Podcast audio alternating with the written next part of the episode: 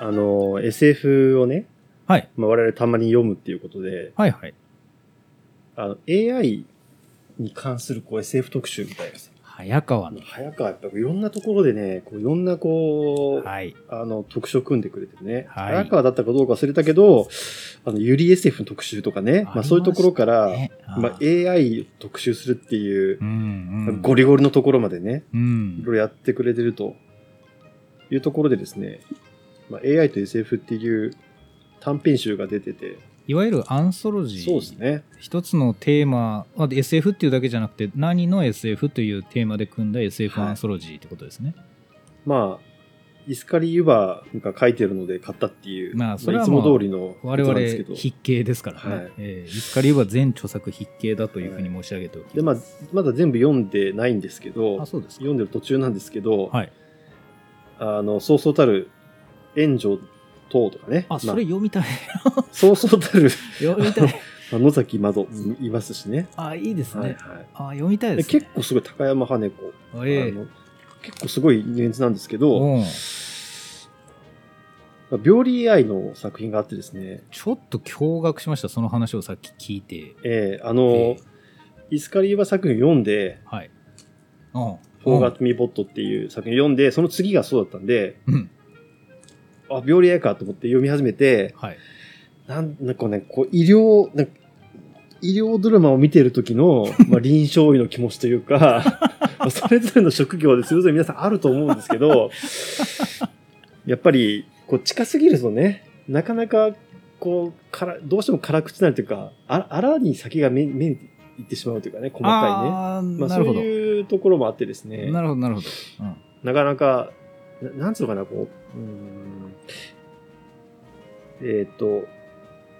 こう AI っていう、はい比較的、え SF の中ではリアルなものを取り扱ってる。そう近です未来の、もうすでに今あるもの、で、これから発展していくものっていうのを扱ってるだけに、はい現実に近いので、あそのー SF 的な想像力とか SF 的な飛躍によって、うんこう、なんていうかな、細かいところが うんどうでもよくなるというか、うんそこが本質じゃないっていうふうにいう気持ちでよよ読めるうんわけではないので う、んなかなかにこのテーマって、 うんね、今 AI で SF 書くって、あ、なるほどって思うけど、はい結構むずいんだろうなっていうことをすごい思いながら読んで大変よくわかります僕その AI とはい SF 特集、あのタイムラインではい。発売前にはい。バーンと出た時に、はい。当然目に行くじゃないですか、はい。で異常論文の時はもうその発売前にもう予約して買ってるわけですよ、はい。今回僕 AI と SF 実は買ってないんですよはい。で理由ははい。先輩がおっしゃったようなジレンマに苦しむのが嫌なので逃げました、うん うん。いやー、そうなんだよね。ところがは先輩がそれをこうお持ちになっい。てはい。職場に持ってきたんですよね。本日、でちょっとちらっと見せていただいて、はい湯葉読もうと思って読んで、うんその次病理の病理 AI の話だからちょっと読んでみてって言われて、あなるほどと思って読めるんですよあっという間に、うん。あのですね感想はうん無でした、無む、無いや、そうなんだよね。無なんですようんあのですね面白くいや小説として僕面白いと思うんですけど、うん。これあの小説の出来に関係なく僕が今まで経験したことのない無の感情だったんですね、うん。でそれは何かなと思ったら、うん。うんうん。あの聞きたいフラジャイルがはい。テレビドラマになった時ですらうん。僕許せたんですよ、許せた。ファうンんタジーとして許せたんですよはい。あの漫画版の「フラジャイル」には何も言うことは僕はないんですけど、はいはいはいあの素晴らしい漫画なんですけどドラマ版はちょっといろんな人にいろいろ言われたんですよあれはないんじゃないかとうか、ーん。あ、なるほどね。映像化する上で、まあ、いろいろね、あるからああね。ったんですよでうもん僕はその漫画ももちろんそうなんですけどドラマ版に関しては特にあのこれ病理書いてるっていうけどフィクションをフィクションとして楽しめないなんてエンタメを楽しむの下手だねっていうスタンスにあれでも慣れたんですよはい。で他にもなんか医療系のドラマとかもちょっまあまあとまあまあ甘いやつとかも全然僕楽しめてたんですようん。病理 AI で病理検査室がなくなるっていう話なんですようん。これど真ん中すぎてうん無になったんですよ これイッチーがさ、はいまあ、5年ぐらい前からさ、ねずそうーっと定期的に そうその時の自分のこう最新の、今、現世での考えみたいなのをさ、はいまあ、ツイートしたり、ブログに書いたりしてることだから、はい、結構、結構な地層がさ、一致の中でもう溜まってるわけでしょ。そうなんです更よ新され続けて考えが。厚みがあるんですようん。情報に対して、うんうんでこれあのこの作家さんの技量は素晴らしいと思いますし、うん小説としてできてるし、うん。あのうねりもあるんですよ、うんその小説の技量は僕は全く届かないので、うんそういう意味じゃなくて、うんあの世界のですね、うん。厚みが僕の方が厚いんですよ、 いや、そら、そう、そらね、残念ながらそれは、まあそう、それはもう当たり前というか必然なんだけど ね。あのねその違う病理だったら、はい例えばその病理とかその医療のドラマを見て、うん。例えば「いや俺あれは許せない」とかって言ってる、うんでもいやそれ別に君自身のこと言ってるわけじゃないしうん。僕自身のこと言ってるわけじゃないしでこれだけ優しく接せれるのにうん。病理 AI だけはこんなに無かと思って、 なんでしょうねこれびっくりしましたえそうだな。読み終わった後だってうんため息すらないああ、なんかね、悔しいとか腹立つとか違うとかじゃないんですよ無そうなんだよね無なんですよ無受けるなと思ってあのーまあそうなんですよね。いや、こうなるなーみたいなね。そうなんだよな。ねえいやーでもこれはしょうがない、この人悪いわけじゃない全然あのーちなみにね、はいえー、長谷聡って、ま、前にもなんかちょっと紹介したことあると思うんですけど、はいこの人も参加してて、うん一番最初、まあ、関東のに載ってるんだけど、はい準備がいつまで経っても終わらない件っていう、うんまあ、作品があるんだけど、これ読むとね、あの、気分変わっていいと思う。フレーム問題ですかフレーム問題ではない何問題フレーム問 題フレーム問題。 準備がいつまで経っても終わらないっていうからうんうんうんなんそういう話のあれかなとあ一の瞬思っーこういう、なんていうのかな。AI がテーマなんだけど、たんですいや、AI どうでもいいだろうって思わせてくれるはいあー作品で、そまあでもちゃんとこう、作者なりの AI 感は出てるっていうね。あー言うば言うば言うば言わしかったですねイースカリーは、うん作品もそうでしたね。そうですね言うば言わしかったです、はいはやっぱりそういうあのファンの方は多分どれ読んでも楽しいとあ思うんまあですよそうそう、それはそうです。このお題をこうやってやってくれたんだなと、うんそして僕は今まで以上にやっぱり専門家がすごい考え抜いたことに対して一丁かみすんのやめようって気持ちを新たにいやもう本当にそうだ ね。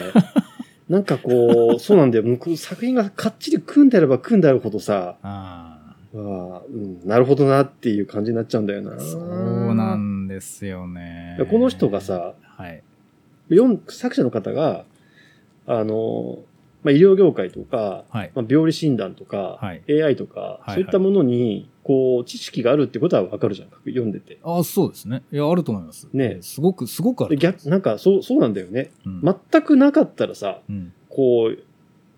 逆にその、ファンタジーとかギャグ作品として読めるかなっていう面もあるんだけどさ、うんもちろんんこう、ちゃんとした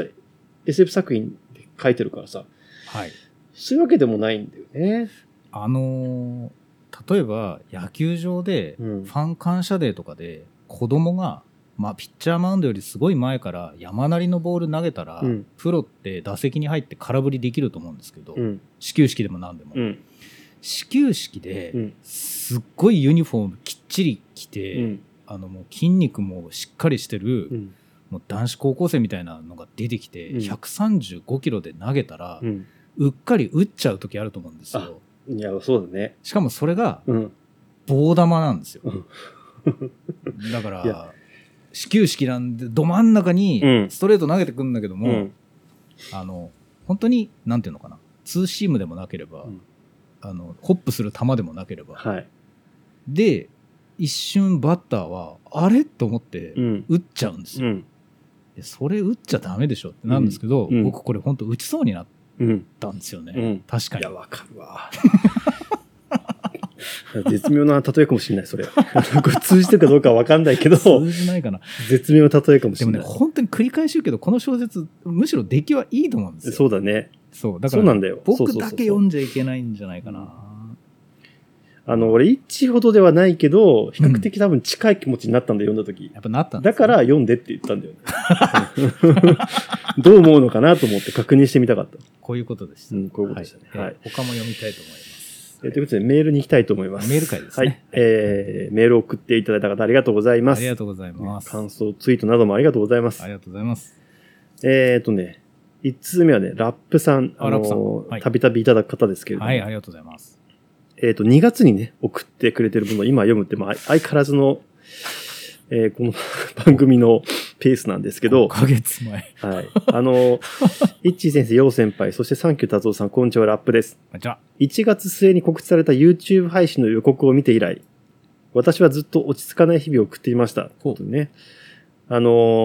ー引用が終わるかと思ったけど、まあ終わらなくてよかったってことが書いてありますああ、 なるほでど。あの、他にもいろいろこう、感想をいただいてですね、はい。あの、ちょっとはしょりますけれども、 はい。5ヶ月ぶりに読んではしょるというね。えー、楊先輩は植物研究の学部として理学部を挙げていましたが、はいはい。えー農学部でもやりますよね。うんそのとです。ところで、この違いって何なのでしょう、えー幼い頃から四つ足動物が大好きだった娘は、自然に農学部を目指すようになりました。もうう、んところが、いざ出願する段階になり、えー、志願していた大学が回し合格だと知ります。回し合格って何だろうは学部内の学科人気がそのまま偏差値に反映される、えー冷酷なシステムです。あのー総合理系かなんかで受し受験して、うん上から振り分けられていくみたいな意味ですかね。え見ると動物系が最難関で、続いて植物系、うん最後は経済系の順となっていました。えーえおかげで、たとえ農学部に合格したとしても、植物系では意味がないと、センター試験後は受験先をダイナミックに選択し直す大騒動に巻き込まれました。はあ、うんなるほどね。えー混乱の中、一層、えー親子を困惑させたのが、うん理学部と農学部の違いでした。うん。どう違うのか、どう同じなのかが調べるほどにわからない。うん。ひとまず実験室の理学部、フィールドワークの農学部と判断し、えー娘は初心を貫き農学部を選択しました。うん。農学部に入られたんですね、結局う。んうんえところが入ってみたら、今の農学はデータ解析がメインと言われ、大ショック。。はいうん、そうなんだ。はい。え苦手なコンピューター言語、え R や C って書いてありますね。ああうんを受講する頃には娘ももう限界だったようです。えこんなことをしたくて大学に入ったんじゃないと失意のうちにほどなく大学を辞めてしまいました。あらえ時折どこで選択を間違えてしまったんだろうと思うことがあります。うん。結局今でも農学部と医学部の違いさえよくわかりません。うん。どちらを選んでも同じような結果になっていたのだろうとも思い思います。うん。うんえついでなの、ついでなので、今は北海道で酪農に従事している娘とのエピソードをもう一つ。あら、うんそ うなんだ。え娘はヘタリア好きなえ生物命の理系女でした。情報が多いな。おおえところがどういうわけか、数学と物理が大嫌い。うんこのラップさんは、あの、理論物理のをね、大学でやってたかった本当に情報が多いねな。。ええ 実際足を引っ張っていました。数学と物理がね。うんうんえ物理の何が面白いのかわからないと、えイラつく娘をなだめようと、うんえ私は、わかる、高校物理なんて面白くない。物理が本当に面白くなるのは大学に入ってからだもんね、 と慰めたのですが、え強烈な殺意が込められた眼差しを向けられてしまいました。 うんえあの時母としてどう言えばよかったのでしょうか。あ今でも答えは見つかりません。うんえー、まあ、こういうの、あの、な長くてすいませんみたいなことが書いてあって、 そこも省 略。あの、ますますのご活躍をお祈りしております。あありがとうござえいー今回も楽しい時間をありがとうございましたという、ます。なるほいどただきね。ました。ありがとうございます。ああの、前回、はい。先輩がその論文紹介してくださった時の最後の方の話でちょっと出てきた研究の方向性が変わってるみたいな話はもしかしたら農学部とかにも起こってるんでしょうかね。そうですね。だけど、もう、これ多分、学部の授業だと、のことを言ってるのかな。それともなんか、学部に入って、この研究室、それぞれの研究室が、どういうことをそれぞれ先生がやってるのかっていうのが分かったら、結構その、まあこれ多分 NGS の解析とかね、はい。あとはいまあ、ちょっと前だ、機械学習はないかもしれないけど、まあそういうことでしょうね。思ったよりドライなことが多かったんですね。はい。ゲノム科学みたいなことがね、結構席巻してたのかもしれないですけどね。なるほどな、うん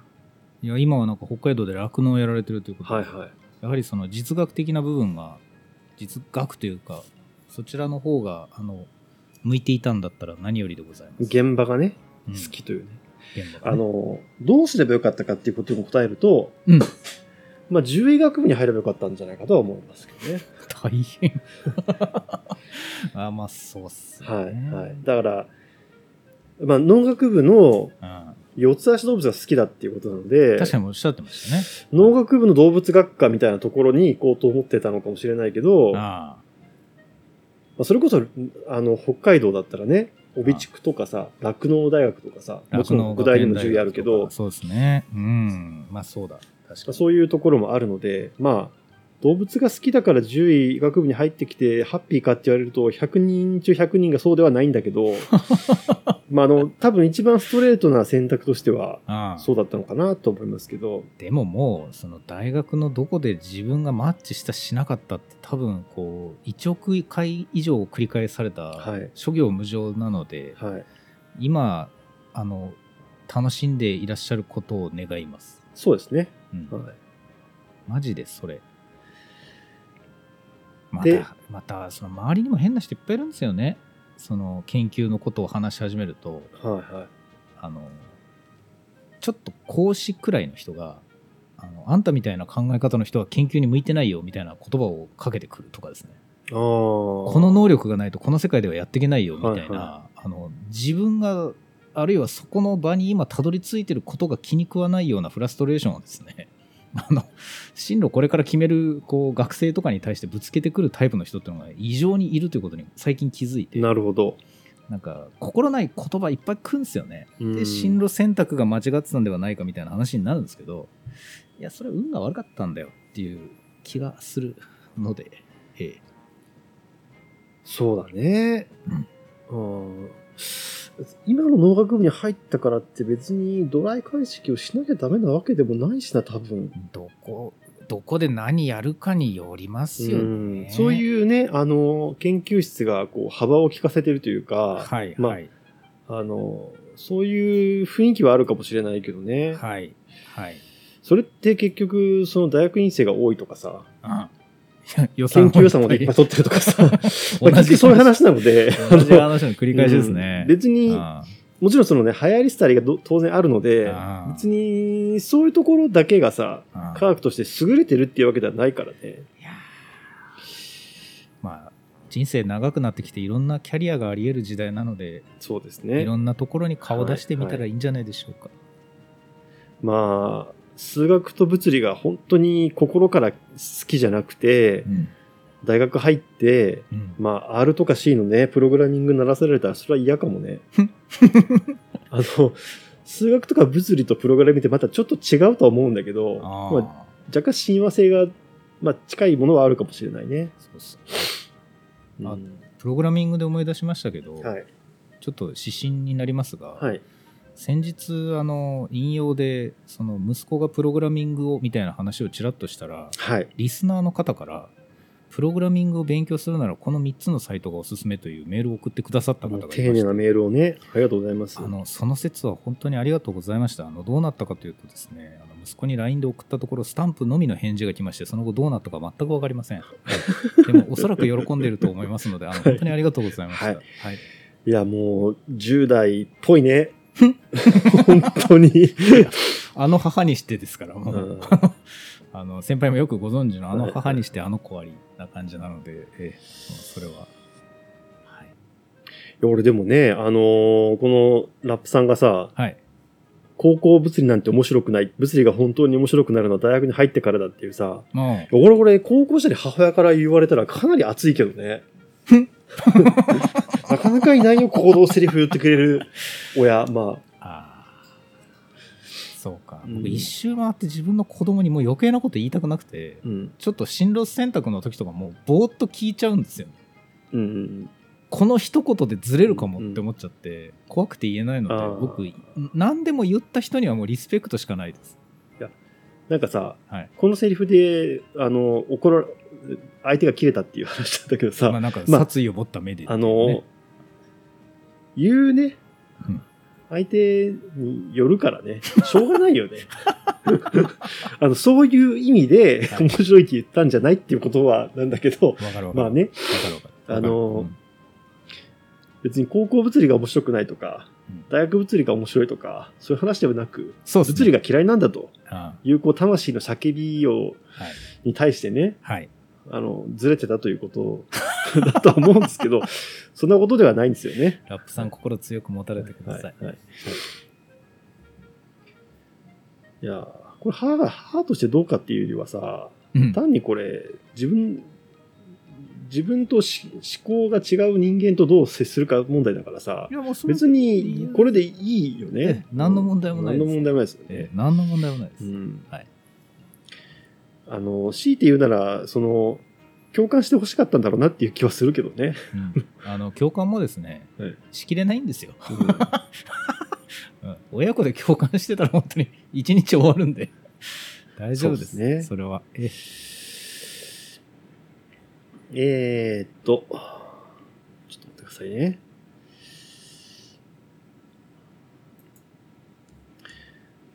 これはですね、これなんか読んだ気がするんだけどなうーん。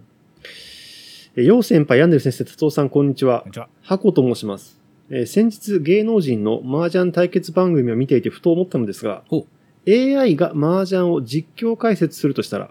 ああどのあたりまでできると思いますかあーもし気が向いたらお話のネタネタに使ってみてください。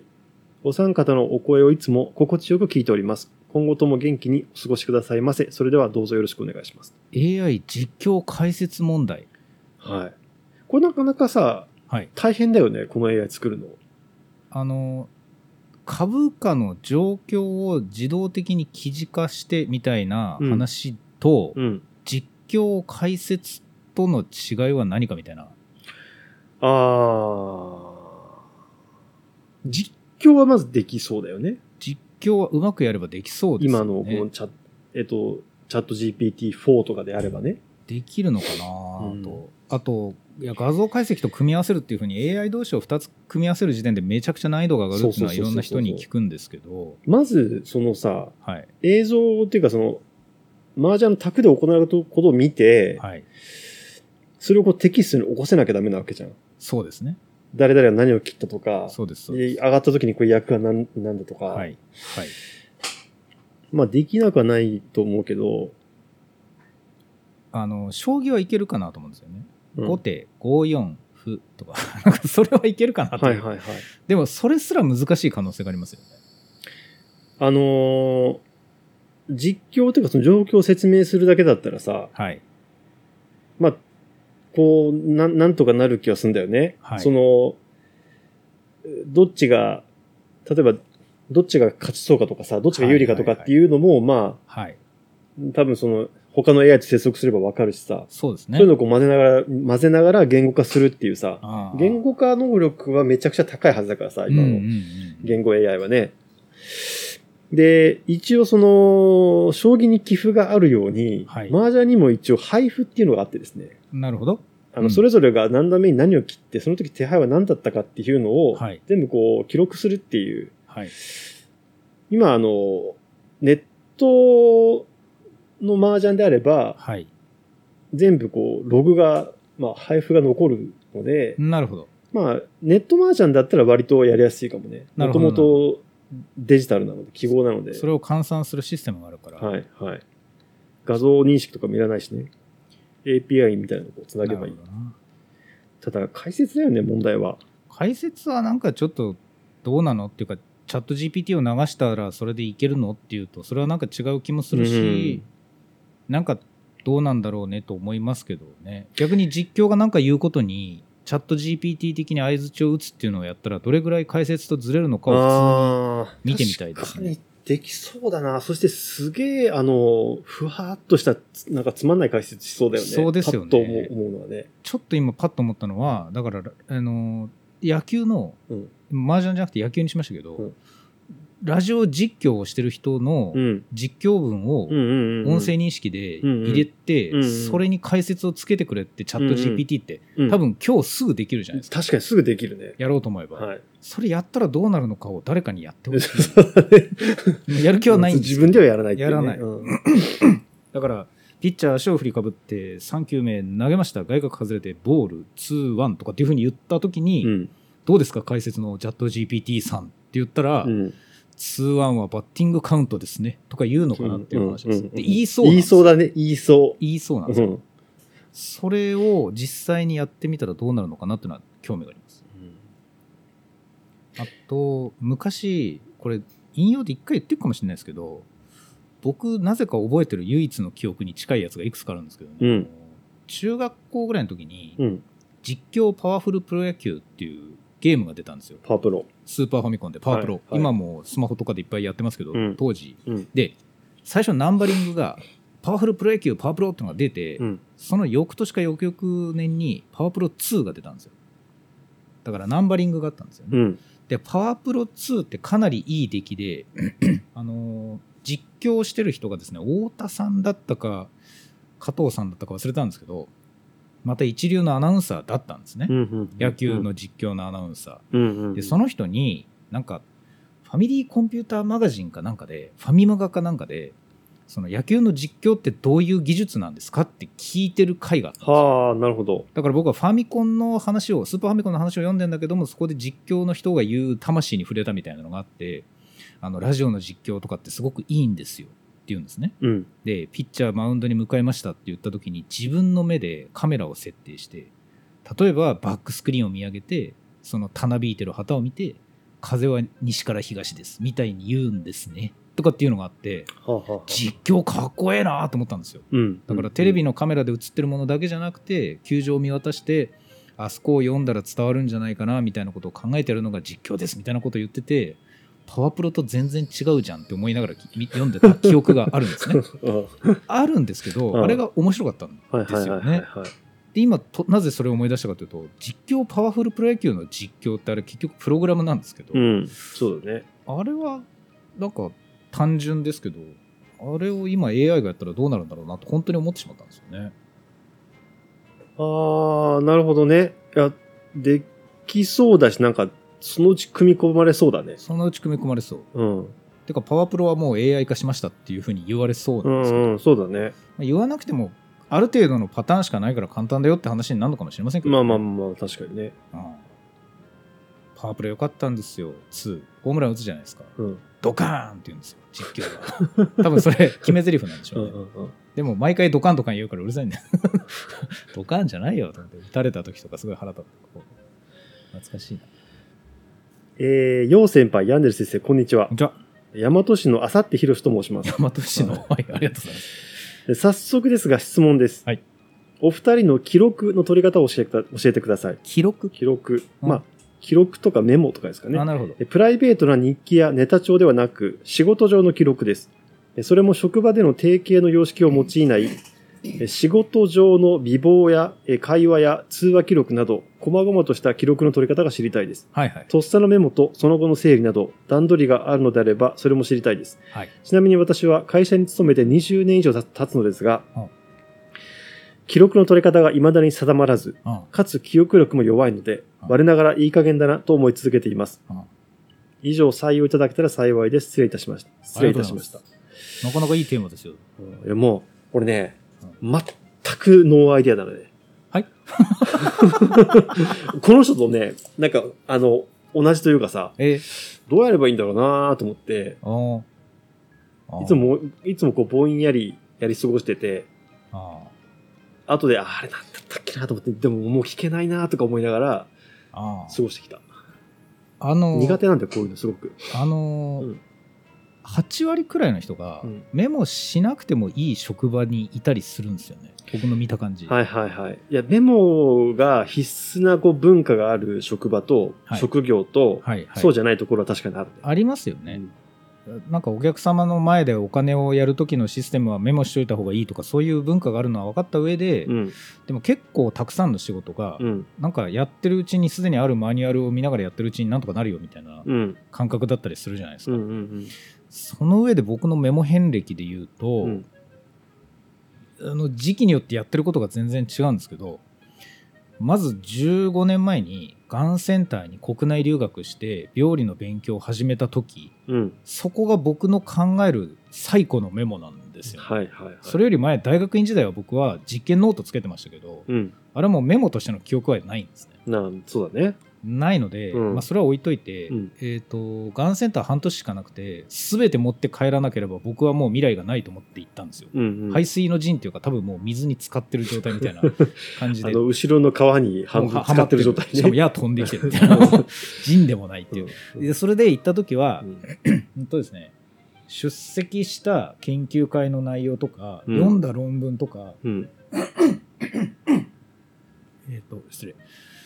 全部パワポにメモしましたパワポなんだ。パワポを選んだのは、うんワードだとずーっと続いちゃうんですよはいはい。なので一つ一つをさっと見れるように、うん。パワポ全部黒バッグかなんかにして、うん。あの開業を4個か5個かしていっぱいになったら次のページってやって一個一個にタイトルをつけてってスライドをどんどんどんどんメモに使ってたんですよ、うん。うん。うん。それを毎日やったんですよね、うんで最終的には、えー、と診断で先生から教わったこと読んだ論文のまとめとかっていうのをずーっとパワポにしたものをアーカイブとして持って帰ってきてうん。いま、未だに見ることがありますはあ。でパワポが良かったのは検索できるからなんですけど、うん。なぜかエクセル使わずにパワポにしたんですねまあ確かにエクセルでも同じことはできそうだね。エクセルでもワードでもできるんですけど、うんなんでかパワポにしてうん。で帰ってきてからやらなくなりましたうーん。なんでか一切わかりませんうん。その時はやる気だったんですうん。で帰ってきてからはなんかめんどくさくなってやらなくなっうてんでその時さらにやってたのが、うんあの早期がん研究会っていうあでもそれだけ続けてたんだ早期がん研究会っていうのに月に1回東京である研究会にずっと行き続けてたんですよ5年か7年か、うん。うん。そこでまず、えー6例えー5例か症例検討するんですけどその症例検討で、えー、と前の方に内視鏡とかバリウムの画像がバーンって表示されて800人ぐらいが座ってるでっかいホールで階段教室みたいなところで僕も座っててうん。画像を見ながら会場の中からこう歴戦のつわものが出てきてこの画像はこうだって読むんですよねうん。ここに病変が写ってるとかってで何人かが読むそれを全部メモってたんですよでその会で配られる、えー、と簡単なメモ紙みたいなやつが配られるんですけど、うんうんその中に喋ってる人の名字とセリフ全部書いてへえ。でもう表裏でぎっちりになるんですよ一例やると、うんで一字一句書くんですよ旭川の斎藤ですけどもみたいなそういう喋り方とかも全部旭川の斎藤ですけどもって書いたんですよ広島大学の田中ですけれどもって喋る人いるんですよでこれ聞いたら内視鏡医爆笑するんですよ。似てるんで。っていうのをずっと書いてたんですよ。で、それを札幌に持って帰ってきてからパワポに直してまし た。はあ。で、それをですね、2年ぐらいやった時から、うん。急にありとあらゆるものが分かるようになってきて、ほうほあの、まだレベルは低かったんですけど、あ、俺、なんかもしかしたら戦えるかもってなって、う。うん。なった途端にメモがめんどくさくなって読み ました。メモの記憶それぐらいだな。あとはなんだろう、手帳も使うけどあんまり使わないし。あ、一個思い出したのは、うん。出先でなんか大事なこと言われて覚えとかなきゃいけないとき、うん。自分のパソコンのメールアドレスにメールしてます。スマホから。ああ。俺それあれだな、タスクリストに書いてるな。ああ。うんなんかわかんないけど、 iPhone 僕のメールで送っちゃう癖がうん昔からあって、うそれをやってますね。それくらいかな。あとなんだ、付箋に書いてる時もなくはないけど、めったに書かないし、カレンダー、うんあんまりメモしてないっすね。メモね。いや、俺さ、今さ、こういろいろ、なんか久しぶりにさ、何かを習ってる状態だからさ、はいはい。メモとかした方がいいのかな病理に来た初期研修医とか後期研修医に、はい。先輩には言ってないんですけど、全員に言うことがあって、うん何十回でも同じこと聞いていいからって言ってます。ああ、いや、それはね、なんかその上の人が、そのわざわざそう言ってくれると、だいぶハードル下がるよね。えっとです俺ねの場合ちょっとね、特殊状況だからさ。それが一個、確かにそのハードルを下げてほしいっていうのが一つと、うんもう一個はですね、あの、段取りとかその暗記をしてできる仕事じゃないっていう感じがあるので、うん。なんかニュアンスの把握がすごくいっぱいあるので、うん。メモとか取ってるぐらいだったらなんかもうちょっとスッスッと先に進んでっていっぱい経験した方がいいかもっていう感覚がちょっとあるんですよねなのでメモに必死になってノート取る時間割くぐらいだったら何回も聞いてもらった方がいいっていうう、ん。うん。でその都度僕が同じ喋り方してればその喋り方ごと暗記できるからその方がいいんじゃないみたいないや、確かにそう、一致さ、喋る強度高いなと思うのはさ、全く さ、はい同じネタをさ、はい全く同じトーンで喋れるよね。 いや、俺そう、すすごい能力だと思うん だよ。僕これはですねうん意図してやってますいやあのなんかさ、ええ普通の人はね、それ多分意図してもできないんだよね。あーうん、やっぱね、その、発話能力がものすごい高いなと思って、発話うん、あ気をつけないといけないですねの、本本当当にねさ、その伝統芸能のはい人の能力にちょっと近いというかさ、落語家さんとかさ、そういう、ああそうかうん落語家さん、教育の時だけですうん、あの、うんプレゼンだと、うん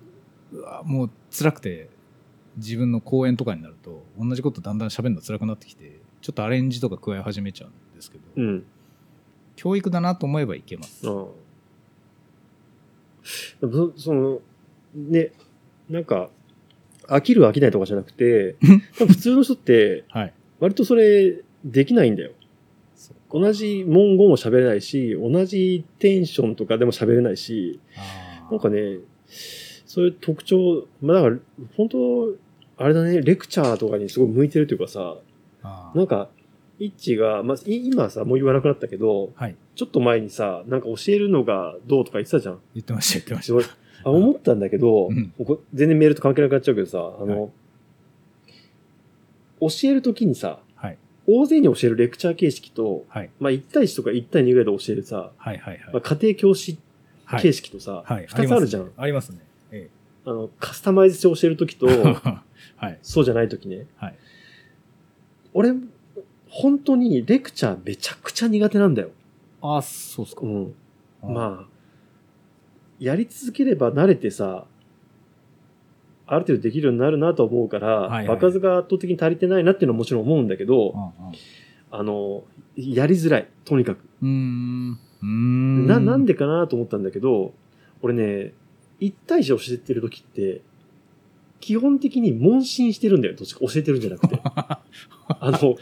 相手があー何を知りたくてどこまで知ってるかっていうことを、うん最初にこっちが質問をして、まあ、あるいは会話しながら把握してからじゃないと教えられないってことに気づいたんだよ。それは本当真実ですね。ねああ、いや、そう。で、それレクチャーの時できないじゃん。まあでき、な相手がどれ、どれ、なんか全体のレベル感として、はい、はい。全然、例えば医学のこと知らないのか、研修医なのかとか、まあそういうはい。大雑把なことはわかるけど、はい個人個人についてわかんないじゃん。はいその状態でなんか喋るのがすっごい苦手で、何を喋っていいかがね、一撃でわかんなくなるんだよね。わかるなで、イッチーは、その、まあてか、レクチャーできる人は、はいそれはそれとして、まあ、これを喋ろうと思ったらそれを喋れるじゃん。ああ。俺、それがね、しゃなんか、決めてても喋れないんだよね。あんまなるりほ、どちゃんと。あの、多分僕、たどり着いてるだけで、うん。えっ、と、バリウムの技師さんに講演するときとか、うん超音波検査技師さんに講演するときとか、すっごい嫌で、何を知りたいか、うん何が分かってないのかが分からない人たちに、病理の話してくださいが無理って思って、で、画像の勉強するところから全部始めてるんあですよ。あ。で、レクチャーするじゃないですか。はい。で懇親会に行くんですよその後、うんもう今から15年前ですうん。で「いや市原先生今日のレクチャーすごい良かったけどあれしか話してないから今度これ教えて」とかっていう人がいる んですよあの今もう70歳ぐらいの人でこの喋り方するんですけど、うん。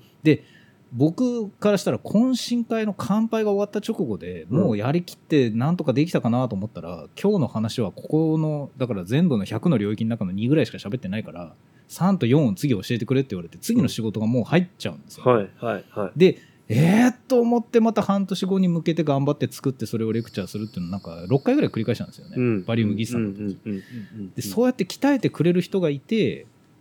なんかバリウム技師さんたちも必死だったらしいんですけどなんか病理で付き合ってくれる人があんまりいないから、うん。 ちょっと29歳だしいけるんじゃないかみたいなことを言ってたらしくてだ根気よくうんレクチャー的に教育してくださった方がいたので、なるほどね。それで自信つけて、うんで超音波いけるかなみたいな話でやっぱいけねえやつってそこでも超音波検査技師さんに教えてもらってみたいなことやってから内視鏡医とかのところに行ってんですよねうーん。なので、うん。いまだに知らない人たちに話す時あの何を求めてますかっていうのを聞くのにかなり何度かメールをしてしまいますし固まったものでレクチャーはできないです僕もそれは、うん。うん、名残ですね多分まあ、そうか。まあ、そうかもしれないな。でもそうこうしてるうちに多分場数が増えてきたんでうん。まそうは言っても全くわからないででもこのテンションでこのスピードでこれぐらいのコンテンツを言うとうんわからなきゃわからないなりに納得してくれるだろうみたいな感覚は掴んできたんですよ。うん。これがもう一歩行くと知らん聞いてるやつが頭良ければ聞くみたいな感じになって完璧なあの講師になると思うんですけど、僕ちょっとそこまではまだ なかなかちょっと厳しいかな。うんそうだね。はい、うんああと一個思い出したんですけど、はい。毎回研修に同じテンションで喋ってるのは、うんあの音楽的ですね再生してるんですよあ、だから、はいそれが普通できないんだって。 それを言いたかったの。それを言いたかっ たの。本当に。あの教え方がですね、うんこの項目ってなったら曲が始まるんですよ、うん。いや、それで再生できるのって本当にすごいよ。そういう能力だもんだって。僕がそうやって理解したんでしょうね多分ああ、そうやって理解したのかな。あの概念をそうやって飲み込むまで自分に定着しなかった部分で、うん曲になったものをだからこれ A メロ B メロの順番行ってからサビ行かないと全然わかんないからって信じて喋るので、うんうん。サビだけ省略して説明できなくなってるんですよなるほどね。はいはい。 A メロからスタートしなきゃいけなくて、あのーうん。いやどっちかっていうとね、うん俺がびっくりしてるのは、ね、その身体性の方なんだよね。身体頭の中にあ る、その音楽をそのまま鳴らせれるっていう身体性の高さが、なんか落語家さんとかあー講談師とか、ああいう人たちの持ってる能力に結構近いものがあるなっていう。特に訓練を多分したわけじゃないのに、なるほど、ね、なんか突然持ってるっていうのが、なんか、わかったわかった。わかった。あそれ憧れますもん、僕も。そういう人たちを真似したいなるほどね。ですね。結構やっぱそういうポテンシャル高い気がするな。まあ俺が低いのかもしれないけど、とまた特別。頑張っていきたいよ、うんもっと。で、うん。だからその、ちょっと話戻るけど、はい俺多分ね、問診するのは結構ね、嫌じゃないというかね、比較的得意な方なんだよね。ああ、いいっすね。うん。うっん。ていうのはなんか思った。その分なんかレクチャーがより苦手な意識があるんだろうなっていう気がする。なるほどな。うん。それもなんか、だんだんこう、できるようになってきた感じはするけどね。あの、問診型の方がうん。スッといく教育の場面ってめちゃくちゃありますよね。あのーだんだんね、こう、まあ、仕事とかになってくるとね、その場で教えるみたいなね。うん。うん。これがオン増えてくるザジョブトレーニングってやつですそうだ。ね。ええうんあーこれはだから、どっちもやれたに越したことはないのか。はい。なるほど。うんあんまり考えたことなかっえーっと、あ、もういい時間ですね。なんかなかなかメールが ね、紹介できなくてですね。はい。た。まあ、なるほ どもうね、サクサクいって、もうね、今、もう1個の話題で30分ぐらい喋ってます、そうそうですねんどうしようはい引き続きメールお待ちしております。はい、ありがとうございあのます。なかなか読めなくて申し訳ないんですけど、あの、すべて楽しく読んでおりますので、あの、目を通しておりますので。